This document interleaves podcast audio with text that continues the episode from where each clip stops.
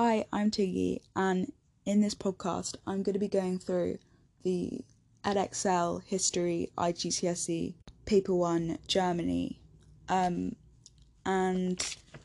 I'll be going through chapter by chapter over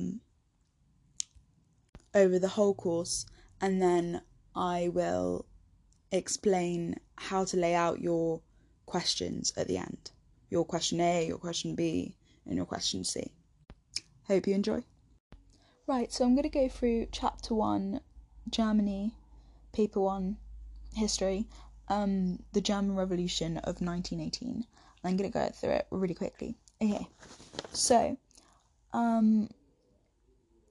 Germany was at war with the French, the British and the Russians, and they thought they were going to win because they had the largest army in the whole world.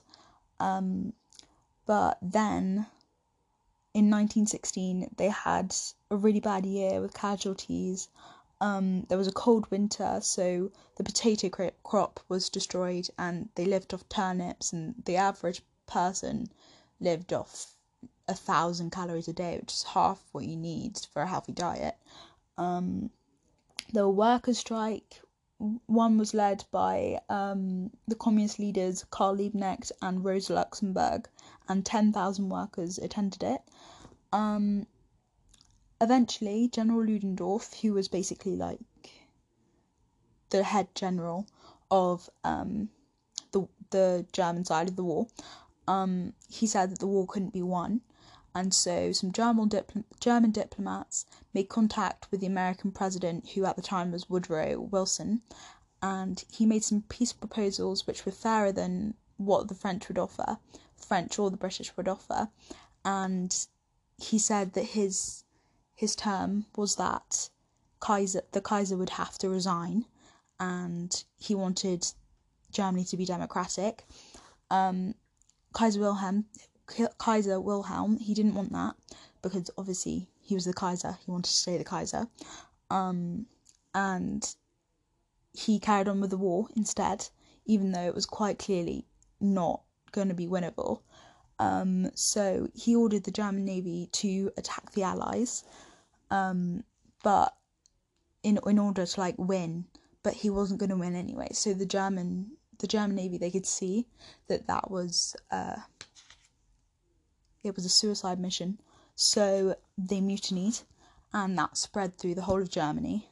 And the Social Democrats, led by Friedrich Ebert, which was the largest party in the Reichstag, they saw this mutiny, and they wanted to stop the left-wing revolutionaries from coming into power. So they threatened the Kaiser, saying that they would join the revolution if he didn't resign. And so the Kaiser fled, and Friedrich Ebert and Philipp Scheidemann, both of the Social Democrat Party, they came into power in Germany. And then they signed an armistice with the Allies, which was less like a ceasefire, because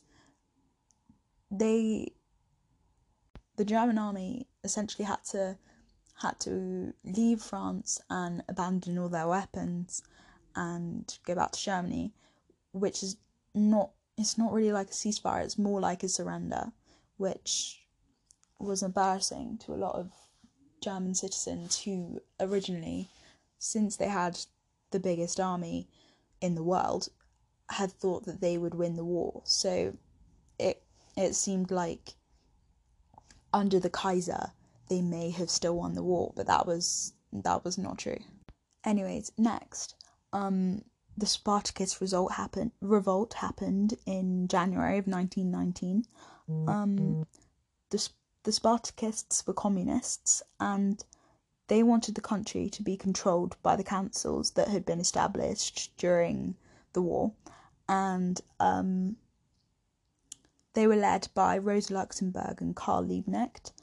The Spartacists, basically, they were really not very, they weren't very organised, and eventually they only managed to capture the government's newspaper office, which is obviously not all they wanted. They wanted it to like completely come into power so that they could have the country run by the councils.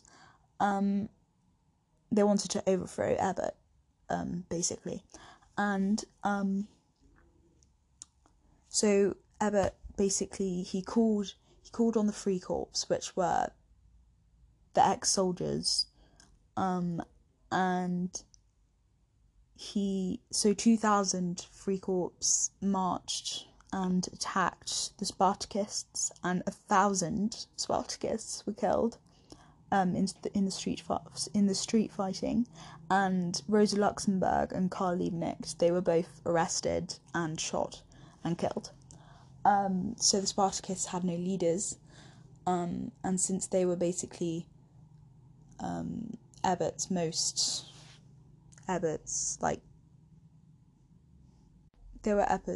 biggest opposition. So without their two biggest leaders, they never recovered and they kind of died out. And Ebert then he declared himself there was an election and he won all the votes and stuff, because obviously no one could vote for the Spartacists because they weren't really a thing anymore. But Ebert became the first president because he won all the votes, and the new German Republic, named the Weimar Republic, was declared. So you know how Wilson had said that if the Kaiser abdicated, which he did, eventually,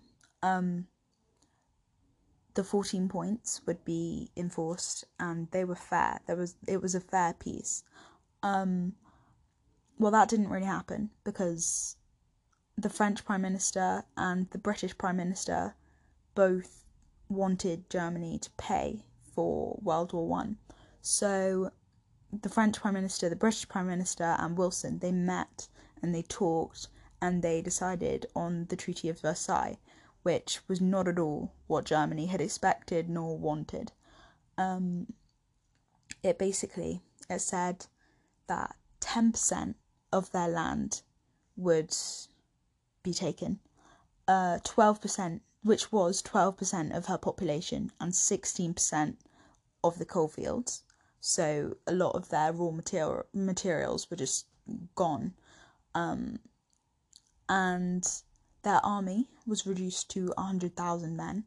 They weren't allowed planes, nor tanks, or submarines. They had to pay £6.6 billion in reparations, and they had to accept the blame for the war, which was embarrassing to the Germans. The Germans, they had to accept this. They really had no choice, because they still had no food, because the British Navy was still blockading their food ports. And if they didn't accept the terms, then the French would likely invade them. And their army had dissolved, so they couldn't fight them back. And yeah, their economy was just in ruins. So they signed it in 1919. And those who did sign it were called the November Criminals, because a lot of Germany had resentment towards them, because there were so many things in the Treaty of Versailles which would anger, like, a lot of the population. Like, the ex-soldiers who lost their jobs because of the Treaty of Versailles, they were angry, because, obviously, they lost their jobs. But, yeah, and a lot of Germans they wanted to believe that Germany could have won the war, because, I mean, it kept them having pride in Germany. But realistically, it was very unlikely that Germany could have won that war. So 2 months after the Treaty of Versailles was signed, the Reichstag drafted a constitution which ended the rule of the Kaiser and replaced it with democracy and rights and yeah. Voting was done by proportional representation. So basically, the percentage of votes that a party got was the percentage of seats that they got in the Reichstag, which was not, it wasn't great, because it gave like small radical parties a voice, and it made for a really indecisive government because everyone was disagreeing. The constitution, it also meant that German citizens had freedom of speech and freedom to follow whatever religion they want.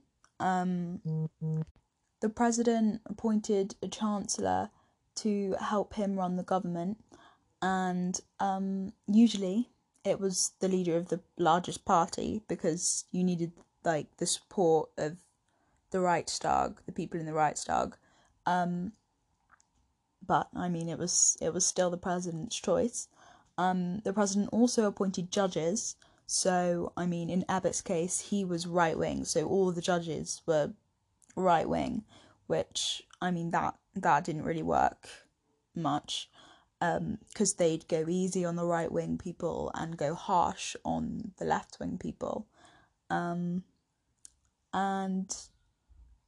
Also, Article 48 was in the Constitution. This meant that if something went wrong in a crisis, the president could rule by emergency decree without any... he didn't need the support of the Reichstag to make any laws or change anything. And this could be abused because he could just declare a state of crisis and suddenly he didn't need the support of the Reichstag anymore. So many were happy with the new constitution, but there were a lot who also didn't like it, because and this was mainly the right wing, who thought that Germany under the Kaiser was more powerful, and in a sense it was, because there was a larger army, there was a massive army. I mean, it was the biggest army in the world, and now it's down to 100,000 because of the Treaty of Versailles.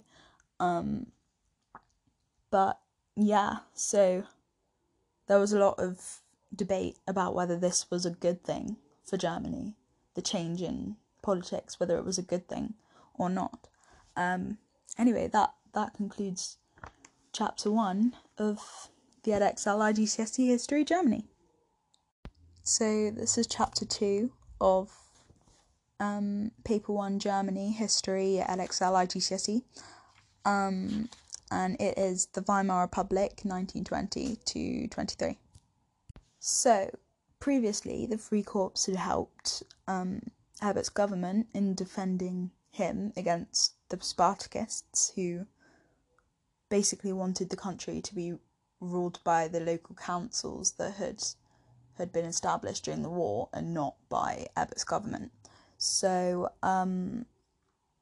they defended him because they didn't like communists, not because they agreed with Ebert's government, because they didn't, because he agreed to the Treaty of Versailles, which basically had lost a lot of them their jobs, because the Free Corps were basically made up of all the ex-soldiers who lost their jobs because of the Treaty of Versailles restricting the army to 100,000 men. Since many of the ex-soldiers joined the Free Corps, the Allies they got worried about this, because basically it was like Germany had two armies, one to show and another that was kind of like a secret army that they weren't really allowed to have because of the Treaty of Versailles. So the Allies told Ebert to disband them, and well, he asked them to disband, and they were like, no. So instead, the Free Corps, they joined with the leader of the Patriotic Fatherland Party, who's called Wolfgang Kapp, and they 12,000 of them marched on Berlin, and Ebert was forced to flee because the army refused to defend him, because many of them agreed with what the Free Corps were doing, because, I mean, they were in the army. They could see how badly that the army would be able to defend Germany now that Ebert had agreed to the Treaty of Versailles, which had restricted the army to 100,000 men with no planes, no tanks, no submarines. So Germany was essentially, well, it could be invaded at any time and not be able to defend itself because of Ebert signing the Treaty of Versailles. So yeah, they definitely agreed with the Free Corps and running Ebert out of Germany. So Wolfgang Kapp, he came into power, but the workers organised a general strike in Berlin, and the capital was paralysed, and electricity and water didn't work because the workers weren't making it work. So Kapp was only the leader of Germany for 4 days, and then he had to flee too, and Ebert came back.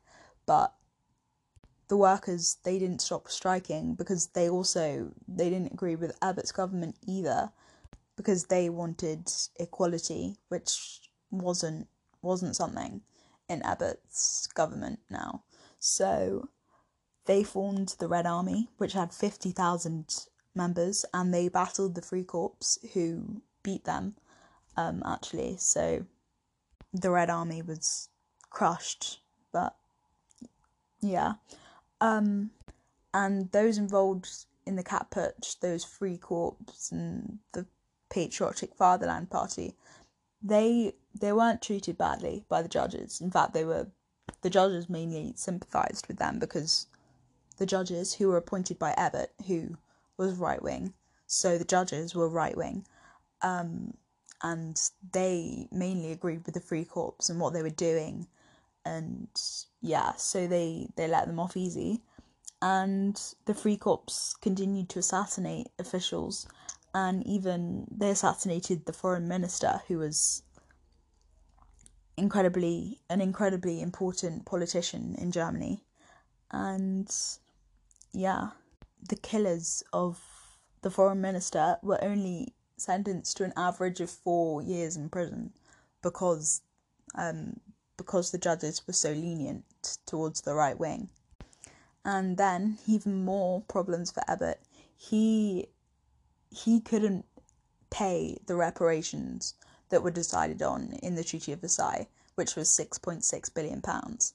He couldn't continue to pay it, so he told the French this, and they invaded the Ruhr to seize... the Ruhr was a place in Germany which was... it was an industrial place where... yeah.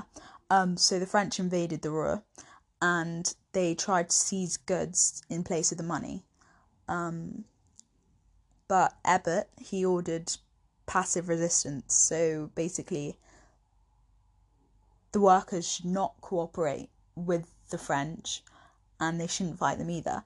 So they stopped working, because that's basically what was ordered, but Ebert still had to pay the wages of those he ordered to passive resist. So simply he printed more money, and more money in circulation meant that more people could afford to pay higher prices. So prices in shops went up, and since so much money was being printed, this led to hyperinflation, which is inflation but really inflated, and the majority became quite poor because of this. So workers' wages just didn't rise as fast as inflation did. Those living off a monthly pension, their pension wasn't enough to sustain them now. And those with savings found that their savings were completely worthless. Yeah. And like big stacks of money were needed to buy the simplest things from shops. But this was all fixed by Gustav Stresemann, who who came in, he ended passive resistance and he resumed reparations, and he scrapped the currency by claiming them all in and burning them and introducing the Rentenmark, which later became the Reichsmark, which was a new currency to replace the old one. So because he stopped the passive resistance and he continued the reparations, the French withdrew from the Ruhr. But even then, some people were still, they resented Stresemann for, well, they thought he'd kind of given in to the French by agreeing to continue to pay reparations. So yeah, they resented him. Well, Stresemann, he became the foreign minister, and he negotiated with some American bankers who were led by Charles Dawes, and they made the Dawes Plan, which meant that reparations, they'd only pay the instalment of the reparations if they could afford to. And the American banks, they loaned Germany 800 million Reichsmarks, which helped to kind of boost the economic growth in Germany. Even though this did boost the economic growth, it also meant that Germany's whole economy was relying on America's economy, which proved to not be great in the coming years due to the Wall Street crash, which eventually happened. Also later agreed was the Young Plan, which meant that reparations would be cut to £1.85 billion, which was a lot less than originally agreed in the Treaty of Versailles. And the US would continue to give loans to help Germany pay this. Stresemann also, he met with some of the European powers to discuss what was later called as the Locarno Treaty, and it was agreed that the Rhineland would remain demilitarized, which pleased the French because they basically the Rhineland bordered France and Germany, and if the Rhineland was demilitarized, then it would be a lot harder for Germany to invade France. But the Locarno Treaty was also good for Germany because it was agreed there that the Treaty of Versailles could be revised at a future date. So that was really good for Germany. Also, because of the success of the Locarno Treaty, Stresemann was proved to be a good negotiator and fair, and so Germany was invited to join the League of Nations, which it had been excluded from after World War I. So this was a big step for Germany because it essentially meant that nothing like the French invasion of the Ruhr could happen again, because obviously those in the League of Nations would intervene and stop it.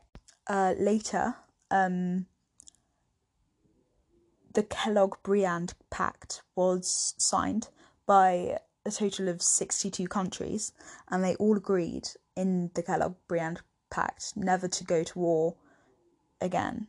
Obviously, that didn't actually happen, but I mean, it was a big step. And with this boost to the economy because of the American funds, Germany changed a lot, and 1924 to 29 was known as a golden age. And Germany became a liberal place with late night clubs and cabarets, and cinema was popular, and jazz and art, and lots of things just changed in Germany. And the economy, it just seemed to recover a lot. But this recovery, it was based on the American funds, which many Germans saw as not a great thing. and even Hitler and the leader of the DMVP, Alfred Hugenberg, they campaigned against the Young Plan, which was basically a campaign against accepting money from the Americans, which later proved to be true and ended up getting Hitler a lot of popularity. Anyways, that concludes chapter 2 and 3. Wow. Chapter 2 and 3 of Germany, IGCSE, Edexcel, Paper 1, History. So this is chapter 4 of the Edexcel, IGCSE, History, Paper 1, Germany. And it's the early years of the Nazi Party, so 1919 to 1923. So at the beginning, the Nazi Party was actually called the German Workers' Party, and it had about 40 members. It was a very small party, and it was led by Anton Drexler. Hitler, Adolf Hitler, he came to a meeting of the German Workers' Party, and he came as an informant to the army, but he ended up having a debate with Drexler, with the speaker, and Drexler ended up inviting him to join the party. So Hitler became member 55. Eventually he challenged Drexler for the party leadership, and he won, so Drexler resigned, and Hitler made a lot of changes. He changed the name to the Nazi Party. He introduced a swastika as the party symbol, and he bought a Munich newspaper, and in order to spread propaganda and party ideas, and he introduced the Hitler salute, and he...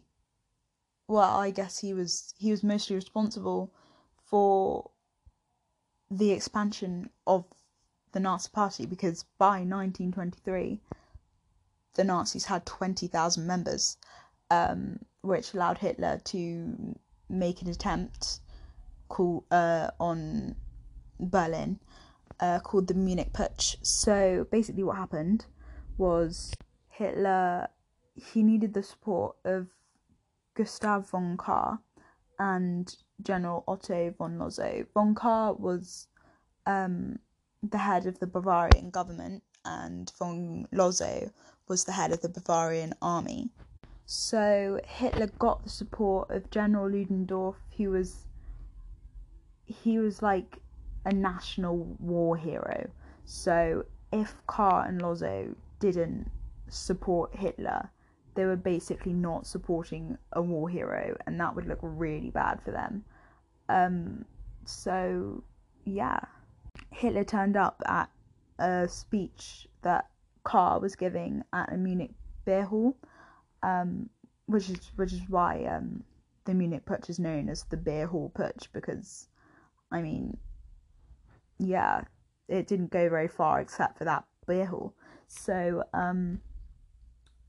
there, Hitler fired a shot in the air, and he ushered Kahr and Lossow to a room and persuaded them to join him, and they both publicly gave him support, but Ludendorff, he convinced Hitler to let Kahr and Lossow go home and prepare for the march the next day, but they tipped off the police, and the police were then ready for them, and it led to the failure of the Munich Putsch, because, well, 2,000 Nazis marched, and 100 of them were killed. Sorry, not 100, 16 of them were killed, and all the leaders, including Hitler, were arrested. Weirdly, this actually turned out pretty great for Hitler and the Nazi Party, because Hitler went on trial, and I mean, I feel like the judge's leniency towards him kind of gave him some extra some extra support from people, because the judge was obviously right-wing and he kind of supported Hitler's ideals, and a lot of people did actually, because Hitler was a really good public speaker and he used his trial to make prolonged speeches and they were publicised by the press, and actually for the first time his name was mentioned beyond Bavaria, and the Nazis ended up winning 32 seats, which is 6.5% of the vote in the Reichstag, 6.5% of the seats in the Reichstag in the next election. So it actually did, it proved quite well for Hitler, and he was sentenced to 5 years but only served 9 months, and in those 9 months he was able to write Mein Kampf, which basically laid out the Nazi policies and the Nazi views, and it kind of established what the Nazi Party was about, or at least what his ideologies were about. That concludes chapter 4 of the Edexcel IGCSE Paper 1 Germany history. Yeah. This is chapter 5 of the Edexcel IGCSE history Paper 1 Germany. And it is relaunching the Nazis in 1924 to 1929. Hitler was released from prison in 1924, and while he'd been in prison, the Nazi Party had not had any leadership and had kind of fallen into disarray. So Hitler had seen that he couldn't get to power by force, so he then decided to get there by politics and win the legal way. So he divided Germany into regions called Gaus, and each Gau had a Gauleiter, who was like the leader of the Gau, and he would win support in that region for the Nazi Party. Hitler also founded some organisations which helped with inclusion, and he founded the Hitler Youth for the young people, the Order of the German Women for the women, the Nazi Teachers Association, and the Union of Nazi Lawyers. This resulted in, from 1925 to 1928, the party members increased from 27,000 to 108,000, which was a very substantial increase. Hitler did have some rivals though. Gregor and Otto Strasser, the Strasser brothers, they were less interested in Hitler's right wing elements of Nazism, and they wanted to appeal to the workers. So Hitler, in 1926, he set out the idea of Führerprinzip at the Bamberg Conference, which basically meant that he led the party and no one could stand up to that. He alone would lead the party. Hitler made a man called Goebbels. Sorry, he made him Gauleiter of Berlin, and he put him in charge of propaganda. He made posters and films and articles, and they showed the Nazi message in simple terms so people could understand it, and it painted Hitler as a superhuman leader, which definitely helped to get the members of the party up. And in 1920, Hitler had formed the SA, which was it was a unit that was meant to protect Nazi speakers at meetings, and the head of it was Röhm, and it also helped in getting the members of the party up, because the SA, it was a good place for unemployed young men to go, because it gave them a job, kind of, and it gave them a uniform and hot meals, and there were hostels that were provided like for the SA, so they also got a place to sleep. So yeah, a lot of unemployed young men would join it, and I mean, yeah, it definitely got the members of the party up. Hitler's popularity, not at the time, but I mean later on, this definitely did help his popularity. The campaign against the Young Plan, which he joined with Alfred Hugenberg, which he was the leader of another right wing party called the DMVP, and he was really wealthy and owned loads of cinemas, and yeah. Well, they worked together and they collected enough signatures so that a referendum could be held, and this definitely raised Hitler's profile at the time, not as much as it did after the Wall Street crash when he was proven right, because obviously they were campaigning against the Young Plan, essentially campaigning against accepting money from America so that their economy doesn't rely on America's economy. Yeah. Well, the referendum, they failed. They didn't like stop the Young Plan from happening, but they did get 5.8 million votes, which was a substantial amount of votes, and it's Hitler definitely gained respectability. So, yeah, and it definitely made him a lot more popular when the Wall Street crash did eventually happen, because obviously as part of the Dawes Plan, American banks had loaned Germany $800 million, and so when the Wall Street crash happened and the American economy collapsed, the American bankers that had lended Germany that money wanted it back, and so Germany's economy suffered. Before the Wall Street crash in 1929, 1.4 million Germans were out of work. But then, after the Wall Street crash in 1933, 6 million Germans were out of work. And that meant poverty and hunger and homelessness. And so Hitler's message in the 1920s, which had been that Germany shouldn't accept money from America, it became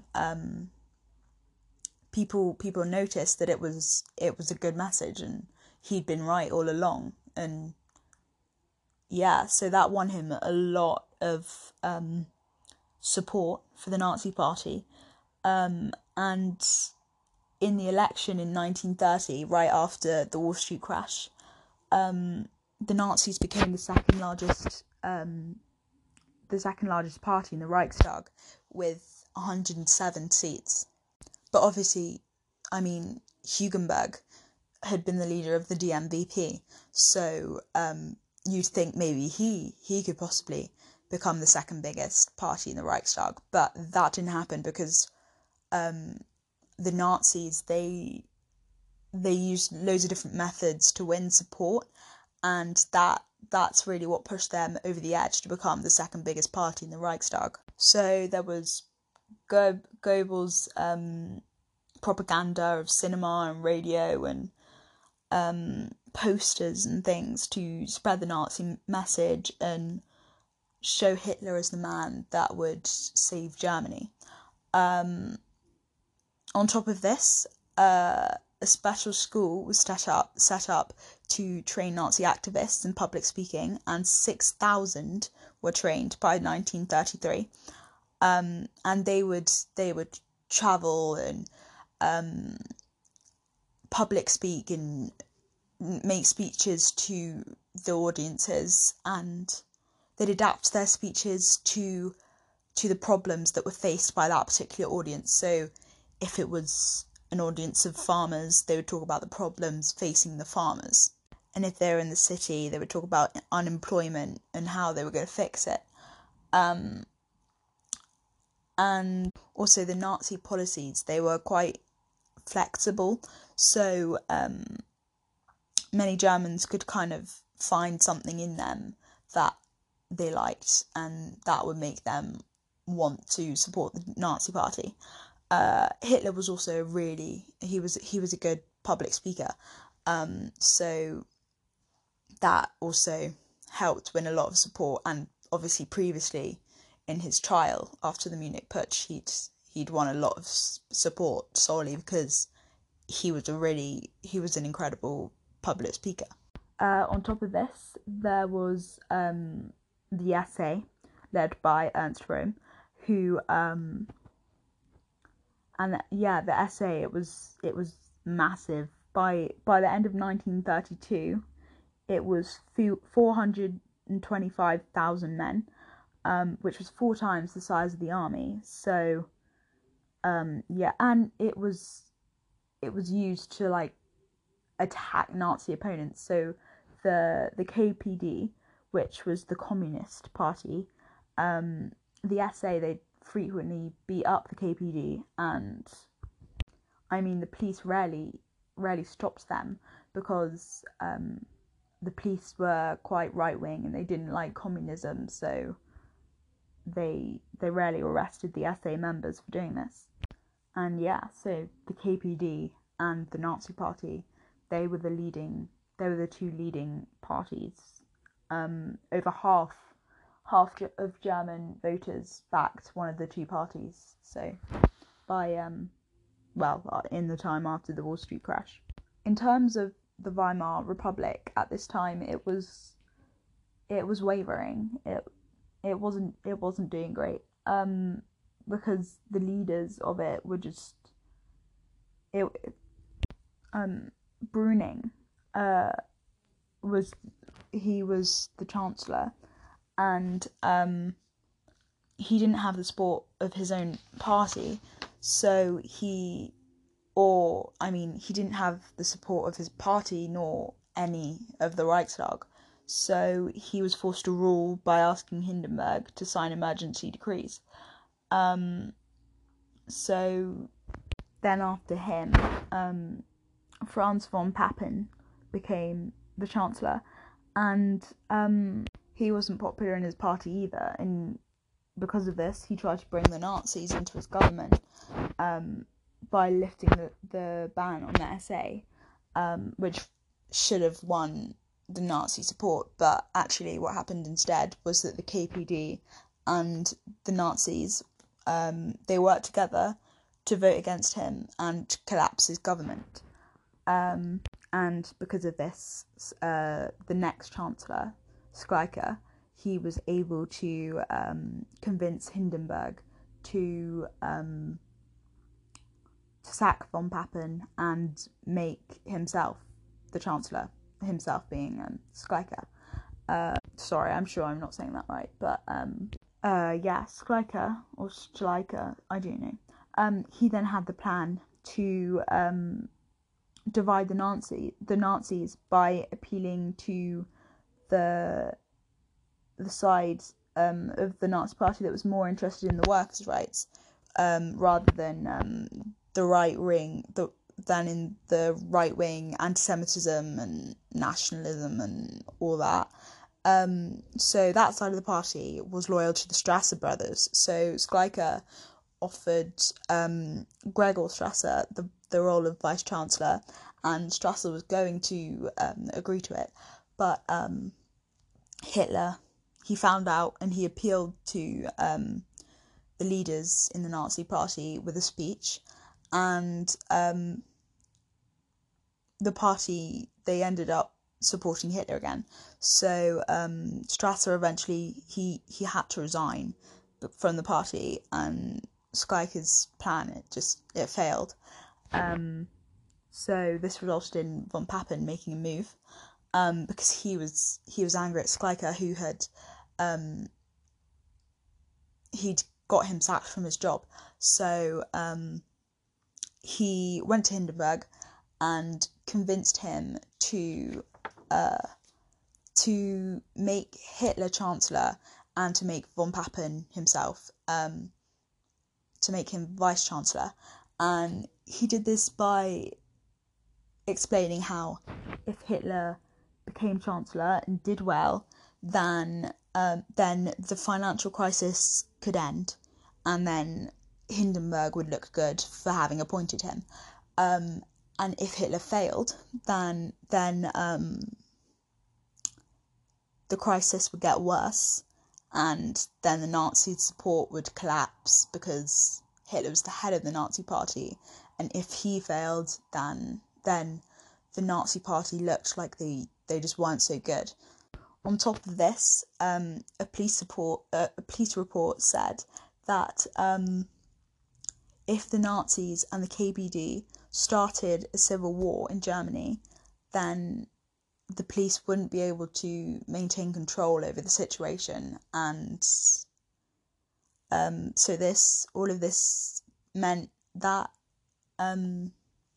Hindenburg appointed Hitler as Chancellor, and Hitler got his goal. I mean, I guess his goal had been getting president. I mean, not even a few years, it was in 1932, so a year prior to him becoming Chancellor, he ran for president against Hindenburg. So really that was his main goal, but it wasn't achievable, because it ended up that Hindenburg, the first time round, Hindenburg didn't win the majority, which is what you need to become the president again. So Hindenburg actually won 49.6% of the vote, which wasn't enough, and Hitler got 30.1%. So it went through for another round, and then Hindenburg won 53% of the vote, with Hitler winning 36.8% of the vote. So Hindenburg became president again, but it wasn't convincing, because he only won by 3% of the vote, because you need 50% to become the president. So that would have scared Hindenburg into making Hitler Chancellor as well. So yeah, that concludes chapter 5 and 6 of the Edexcel IGCSE History Paper 1 Germany. This is Chapter 7 of the Edexcel IGCSE History Paper 1 Germany, and it is the Nazi dictatorship of 1933 to 1939. In February 1933, the Reichstag fire burned down, and a Dutch communist was found at the scene, and he admitted guilt. So Hitler was able to blame the whole Reichstag fire on communists. So he persuaded Hindenburg to sign the Reichstag fire decree, which banned communists and socialists from taking part in the election, and it suspended civil liberties and allowed police to search houses and confiscate property and detain people without trial. And immediately after the Reichstag fire decree, 4,000 communist leaders were arrested, and this ban of communists and socialists running for elections, and the arrest of many communists, it meant that the Nazi Party didn't have much opposition. So in the next election, the Nazi Party won 288 seats, which wasn't yet more than 50%, which is what he'd need to rule without the support of the other parties. But I mean, it was a lot. Then Hitler proposed the Enabling Act to the Reichstag deputies, which would essentially mean that Hitler would he'd be able to make laws without the support of the Reichstag, essentially making Germany a dictatorship. And he made an intimidating speech to the deputies, and on top of this, the SA surrounded the building where the vote was happening, and looked threatening. And so the Enabling Act was passed with 444 votes to 94. So now Hitler, he didn't need the support of the Reichstag, he only needed the support of Hindenburg. And at this time, all political parties had been banned except for the Catholic Centre Party. And in order to get rid of this party as well, he made a deal with the Catholic Church, which was called the Concordat, which meant that Catholic schools could keep running, and youth groups and other organisations could carry on happening if the Pope promised that the Catholic Church would not take part in politics. So then the Nazi Party really it had no opposition. Next, Röhm, the leader of the SA. Well, during the 1920s, Hitler had made a lot of promises to the Nazi Party about what he'd do once he was in power. So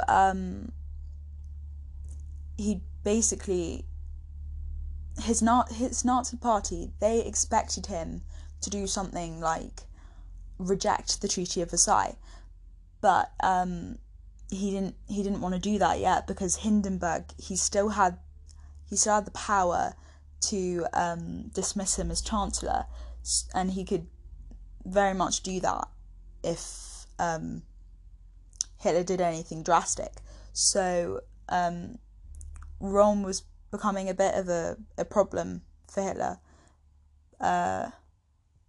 because he wanted Hitler to reject the Treaty of Versailles, and he wanted the SA to merge with the army, and the army didn't want this because there were 4.5 million in the SA and only 100,000 in the army due to the Treaty of Versailles. So if the SA merged with the army would be overwhelmed with the amount of numbers. So yeah, the army didn't want this. And Hitler, he wanted the support of the army because Hindenburg currently had the support of the army, but Hindenburg was old and he was soon about to die. So Hitler wanted to keep the army on his side so that when he wanted to become president, he'd have the support of the army. Hitler, he took the SS, which were essentially like his bodyguard, and he he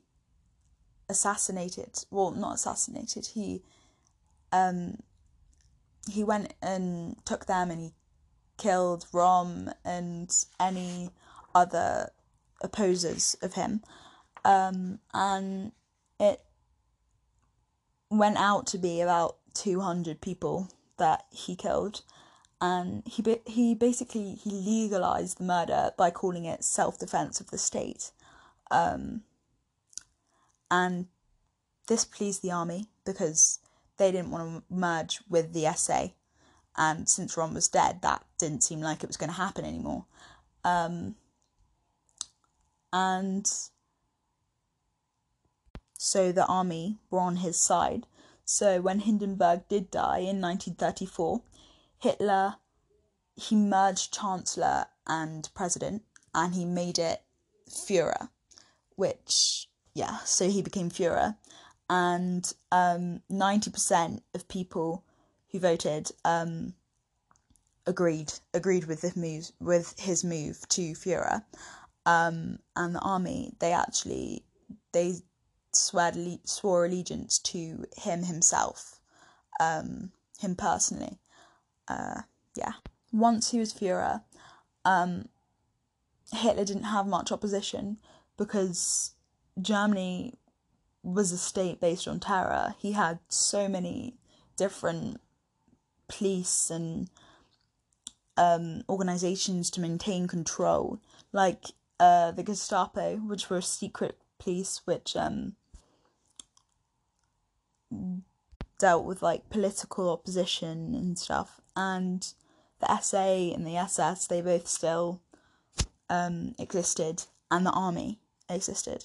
The army continued, and that really, it was the only threat left. So Hitler, he removed the leader of the army, and 16 other generals, and he made himself commander-in-chief.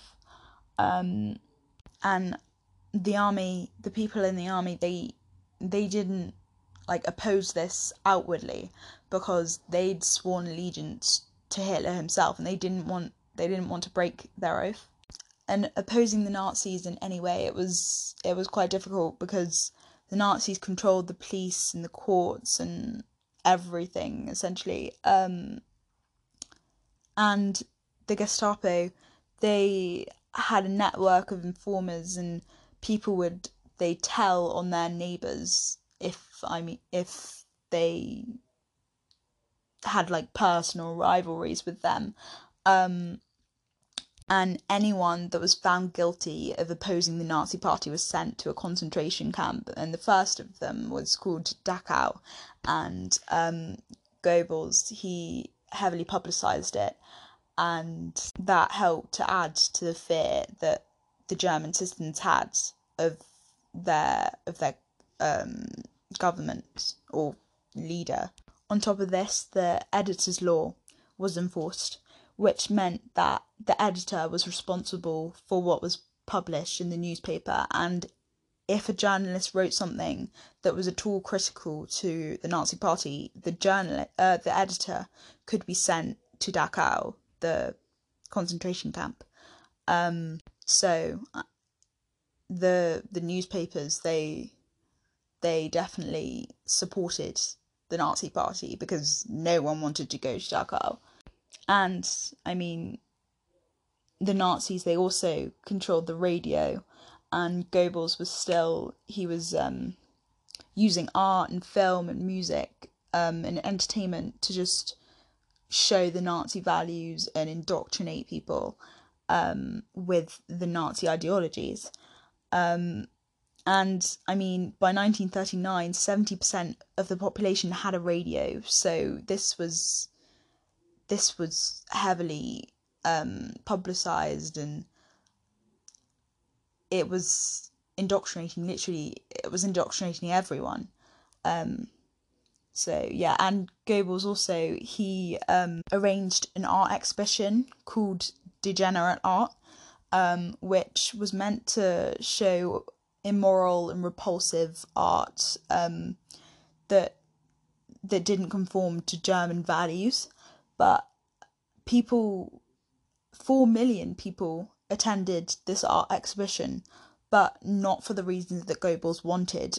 I mean, the works were by Picasso, Matisse and Van Gogh, so really Goebbels' plan had the opposite effect. People liked this art. And that concludes Chapter 7 of the IGCSE Edexcel History Paper 1 Germany. So this is Chapter 8 of the Edexcel IGCSE History Paper 1 Germany, and it's Life Under the Nazis in 1933 to 1939. Basically, the Nazi ideology was that Germans, or Aryans, were racially purer than all other people, and that Germany is the strongest nation on earth. And there was an obsession with blonde-haired, blue-eyed Germans in propaganda and films and posters. And Hitler, he promised to make Germany great again. So he did this by destroying the Treaty of Versailles, eventually. Hitler blamed the Jews for Germany's defeat in World War One, and in Mein Kampf he said that Jews were the personification of the devil. Another Nazi ideology was that democracy and communism were bad, and that Führerprinzip, basically the rule of one strong man, was what the Nazi ideology said was the best option. Another ideology was also that women should they should only stay at home, and the slogan was children, kitchen, church, and that was all that women were seen to be able to do, or what they should be doing, and men should be the ones to work, and children should have total respect for authority. In terms of women, a lot changed for them after Hitler came into power, because before, under the Weimar Constitution, they were able to vote, and they'd worked in factories and went to clubs and socialised. But the Nazis changed this. They made it so that only 10% of university places were available to women, and they could only have specialist jobs that men wouldn't do, like being a midwife. And they were encouraged to marry German men with pure blood and have as many children as possible, and this was encouraged by the Honor Cross of the German Mother, which was basically a prize for having a lot of children. So you'd get a gold if you had 8 children. For the young, they were indoctrinated with Nazi principles in schools. All Jewish and politically suspect teachers were removed, and the curriculum was changed, and subjects like biology would teach how Germans had racial superiority. And all teachers were educated in the Nazi ideologies and how to basically indoctrinate kids with these ideologies. And the Hitler Youth was introduced, which was where young boys went and did camping, sang songs, and did athletics. And it was meant to prepare them for the army. And it had a lot of members. But eventually in 1939 it became compulsory and all young boys had to join. And for girls it was the League of German Maidens, where instead they learnt cooking and domestic skills. This indoctrination, it meant that a lot of young children were brought up more faithful to Hitler than to their own parents, and even some would report their parents to the Gestapo if their parents said anything against Hitler or against the Nazi Party. Not all children would blindly follow the Nazi Party, though. There was the swing youth, who were middle class teenagers who wore English style clothes, and they listened to jazz, which was seen as racially inferior because it was seen as black music, and they accepted Jews into their group. And there was also the Edelweiss Pirates, which were a working class group of children who also listened to jazz and dressed in their own style, but and they sprayed anti-Nazi graffiti. Eventually, 12 pirates were publicly hanged in 1944 as a warning to others. In terms of the church, it was worrying to Hitler because members of the church, they supported God and not Hitler. But Hitler knew that the church couldn't just be shut down, it was too influential. So he created an organisation called the German Christians, which aimed to kind of merge the Christian and Nazi principles. It didn't work though, because anti-Nazi pastor, he created an anti-Nazi church called the Confessional Church, and it was 7,000 out of 17,000 of Germany's pastors joined this confessional church. So the Nazis, they saw that their plan had failed with the German Christians, so they waged war on the churches, the church just in general, and they arrested pastors and priests, and they closed church schools and confiscated funds, and the pastor who started the confessional church, he was arrested and sent to a concentration camp.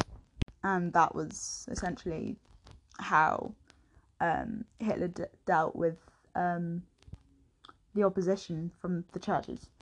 In terms of Jews, less than 1% of the population of Germany in 1933 were Jews, but the Nazis still saw them as a threat and blamed them for the failure of World War One, and Hitler had said about how Jews were the personification of the devil in Mein Kampf. So Hitler made the Nuremberg Laws, which meant that Jews could not be a citizen of the Reich, could not be citizens of Germany, and or the Reich.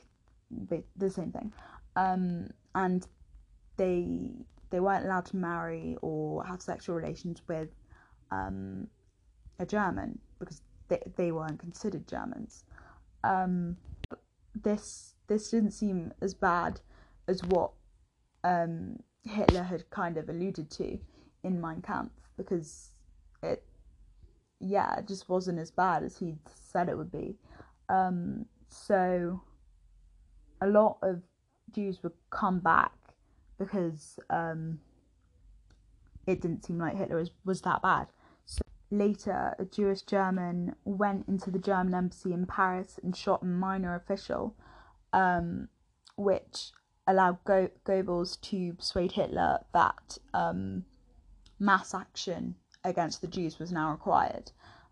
So Hitler gave the order to the SS men to attack Jewish homes and shops and synagogues, and at least 100 people were killed in the violence. And that night was known as the Night of the Broken Glass. And actually the Jews were blamed for this event, and fined 1 billion marks, and businesses were confiscated, and Jewish children were excluded from schools and universities. Hitler's policies, they helped to reduce unemployment, because the Depression after the Wall Street crash had led to an economic crash in Germany, and many people had been unemployed. So Hitler made more jobs by establishing the RAD, or the National Labour Service, which all 18 to 25-year-old men had to join and complete 6 months of service. And they'd build schools. They built the Autobahn, which was a network of motorways. And these men were fed and clothed with a uniform, and at the time that they were in the National Labour Service, they were seen as employed. Hitler also, he wanted to gain autarky, which was basically having self-sufficiency. So he expanded the army from 100,000, which was agreed in the Treaty of Versailles, to 500,000. and he announced that he would build an air force, and these both, they increased the number of jobs available. So by 1936, unemployment rate was back down to what it had been before the Wall Street crash, like pre-1929. Hitler also established the German Labour Front, or the DAF, which replaced the trade unions, and all employees and employers had to join it. It basically meant that bosses couldn't sack workers on the spot, and they couldn't pay workers like really low wages. Like, the wages were still low, but they couldn't be as low as they used to be. On top of this, Hitler introduced the Strength Through Joy, or the KDF, which it made leisure programs like holidays and cruises and sports matches, which were reserved for the most hardworking and loyal of the workers, which meant it was a good method for control, because people would work harder and people would show outwardly their loyalty to the Nazi Party in order to receive this preferential treatment where they'd get these leisure activities. At the same time, even though the employers weren't allowed to sack their employees on the spot and they couldn't pay them menial wages, it was also disadvantageous for the employees, because they weren't allowed to quit without the permission of the government, of the Nazi government. So yeah, they didn't have as much freedom as they used to have. They also weren't allowed to go on strike to negotiate for higher wages, and their work hours, the possible hours a week they could do, increased.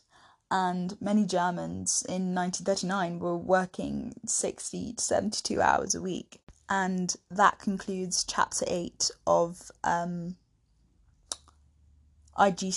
Edexcel History, Paper 1, Germany. This is Chapter 9 of the Edexcel IGCSE History, Paper 1, Germany, and it's the final solution.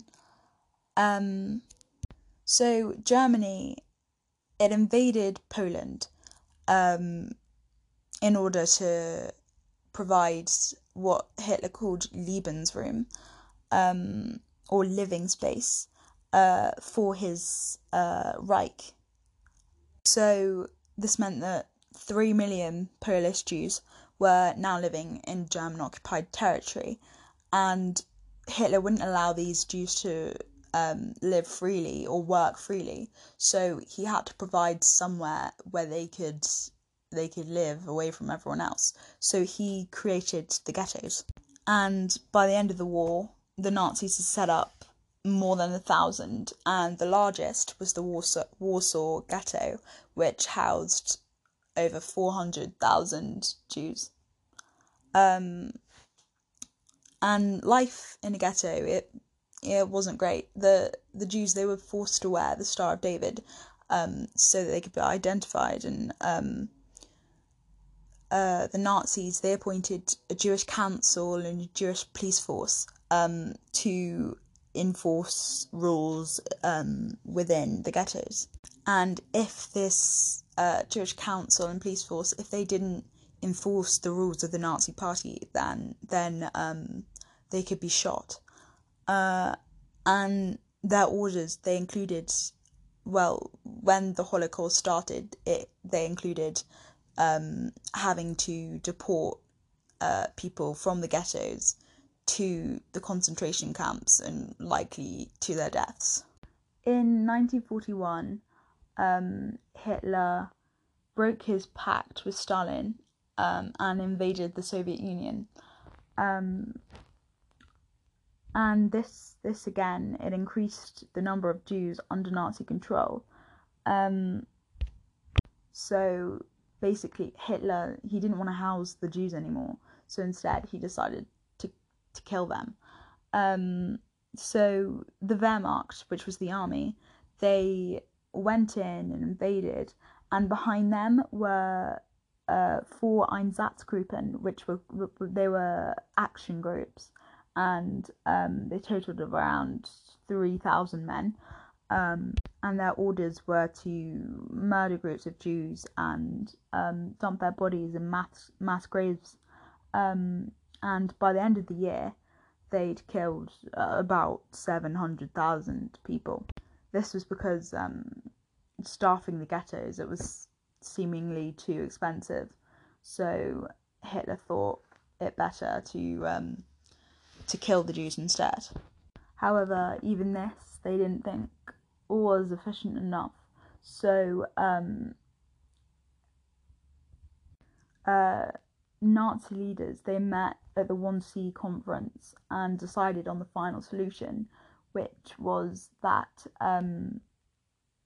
camps would be built, and there would be mass killings done by Zyklon B, which was hydrogen cyanide, and so the final solution, it became known as the Holocaust, and the first death camp was Auschwitz, and approximately 6 million were killed in the death camps over the course of the war. Basically, what would happen once a Jew would arrive at a death camp is they'd get a 10-second medical by a doctor, and the doctor would determine whether they were able to work. If they were, they would, and if they couldn't, they were sent to the shower, which was actually a gas chamber where Zyklon B would be dropped in through the vats in the ceiling, and when they were dead, Jewish inmates would come in and they'd have to load the bodies into a crematorium, and the bodies would be incinerated. And in Auschwitz, even those who were fit to work, the average life expectancy was around 6 weeks. The Nazis, they didn't just target the Jews, they also targeted gypsies, political opponents like communists, and religious leaders, and physically and mentally disabled, and homosexuals. After the Nazis tried to cover up their crimes, like in Treblinka, where about 750,000 people murdered, they dismantled it and turned it into a farm, and now only about 8,000 people have been convicted of crimes, with a man called Simon Wiesenthal, who is a Nazi hunter. He is responsible for about 1,000 of these, but a lot of people did escape justice. Eventually, all the death camps were found and the people were liberated, and now Holocaust Memorial Day is on January the 27th every year, which is the day that Auschwitz was liberated, and all concentration camps have been captured by May 1945. And that ends Chapter 9 of IGCSE Edexcel History, Paper 1, Germany. This is Chapter 10 of IGCSE History, Paper 1, Germany, Edexcel, and it's Germany during the Second World War. So Hitler made a deal with Stalin that he wouldn't invade the Soviet Union, basically, and this was because in 1914, in World War I, Germany had been fighting the war from so many different directions, and they were fighting against so many different enemies. So Hitler made this deal so that he wasn't repeating the mistake of fighting more enemies than he could handle. So this deal was called the Nazi-Soviet Pact, and it really helped him because it allowed him to defeat the French and push the British off the continent. And then after that, he broke his pact with Stalin, and he did attack the Soviet Union. And the that offensive, it was called Operation Barbarossa, and it consisted of about 3 million men. But it wasn't a good idea to do that, to break his deal with Stalin, because Britain was still in the war, and so Germany now had more enemies. And on top of this, Hitler declared war on America, so it had even more enemies. And in 1943, the German 6th Army were surrounded by Soviets at Stalingrad, and by late 1944, Germans were retreating. They were all retreating because they could see that they weren't going to win the war. They'd made too many enemies, and they couldn't stop them all. So Hitler then, in a last bid for winning the war, he sent his forces out on suicide missions, and none of them worked. So eventually, in 1945, Hitler committed suicide by taking cyanide pills and also shooting himself. And then Germany surrendered. They'd lost their leader, and they knew they'd lost the war. On the home front, rationing happened, and in the first 2 years, it wasn't too bad. I mean, 2 out of 5 Germans actually ate better than before the war, but I mean the diet was monotonous, and it was all the same every week, and also clothes, soap and hot water were rationed. But then Russia invaded in 1941, and supplies were more limited, and people started to have resentment towards the war. And from 1943 onwards, it seemed to the Germans that the war wasn't going the right way, that it wasn't going their way, and so back in Germany, manufacture of civilian clothing and other non-war related industries kind of stopped, and 61% of Germans' workforce was engaged in war industries instead. Even though all the workforce was moved to making war-related weapons and supplies, production increased 300%, which was obviously, it was a lot, but still Germany could only produce 40% of the tanks and 25% of the planes that the USA and USSR and Britain could, who obviously were their enemies. The role of women in the war also changed, because obviously the Nazis had believed that the women's place was at home, but this couldn't still be the case because more people were needed in the workforce. So even though this was still the Nazi ideology, they still implemented women into the workforce. And in 1943, 3 million women aged 17 to 45 were called to work, but only 1 million actually took up a job. This was because women, a lot of them didn't actually want to work, so they'd evade the call up by pretending to be ill or deliberately getting pregnant. And then in 1944, the compulsory age limit for women doing labour was raised to 50. And really, the Nazis, obviously their ideology was that women belonged at home, so their persuasion of women to try and get them into the workforce, it it was half-hearted, and I mean they didn't really want them there. And the Nazis in Germany, they still believed that the most a woman could do for her country was to give birth.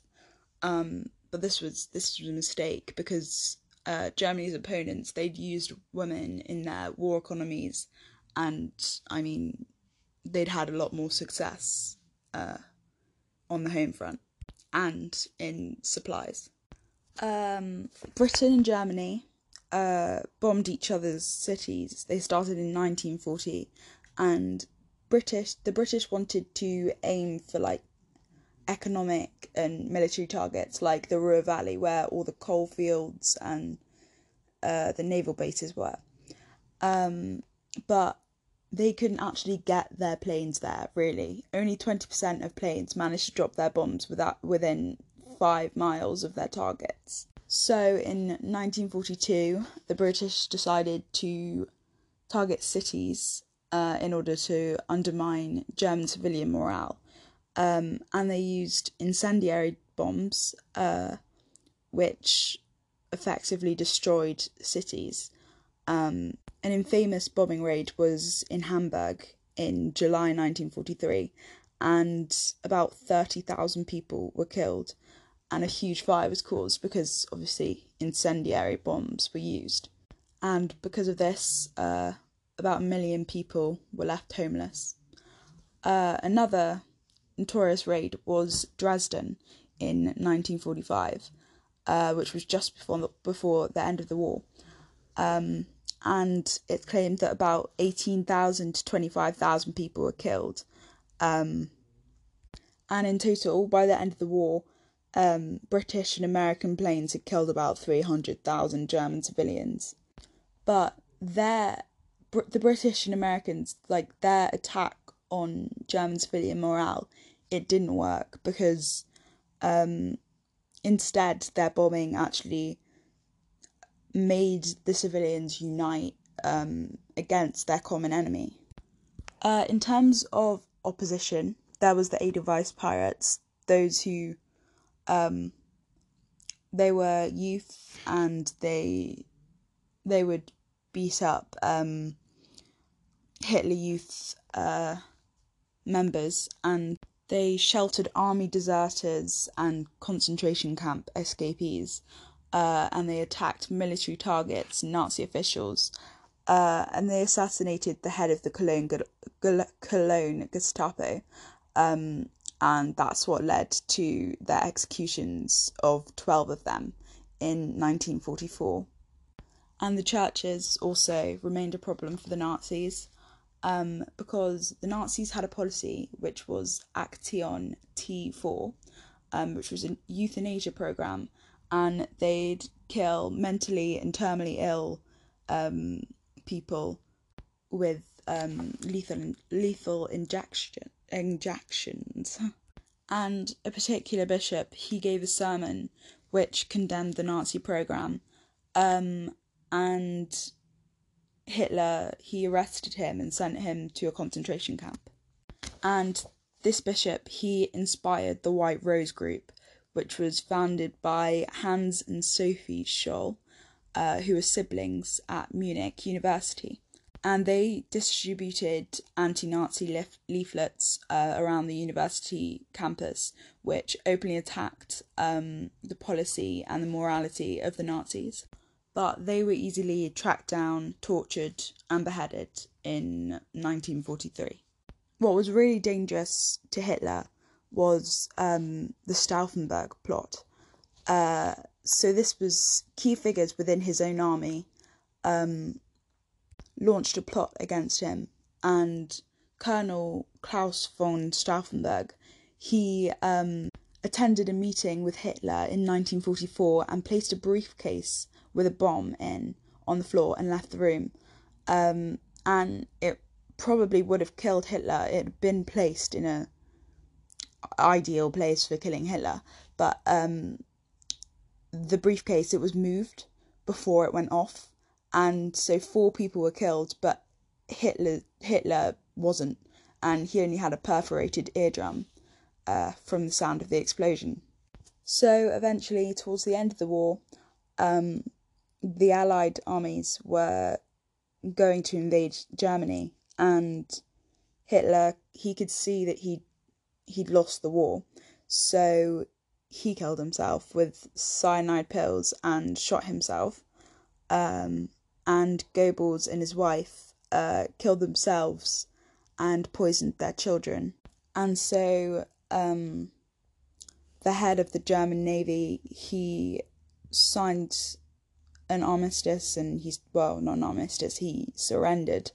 And the Third Reich ended, and Hitler had said it would last over 1,000 years, but it only lasted 12 in the end, and it caused suffering for millions of people. And so now it was done. And that is chapter 10, the final chapter of the Edexcel IGCSE History, Paper 1, Germany.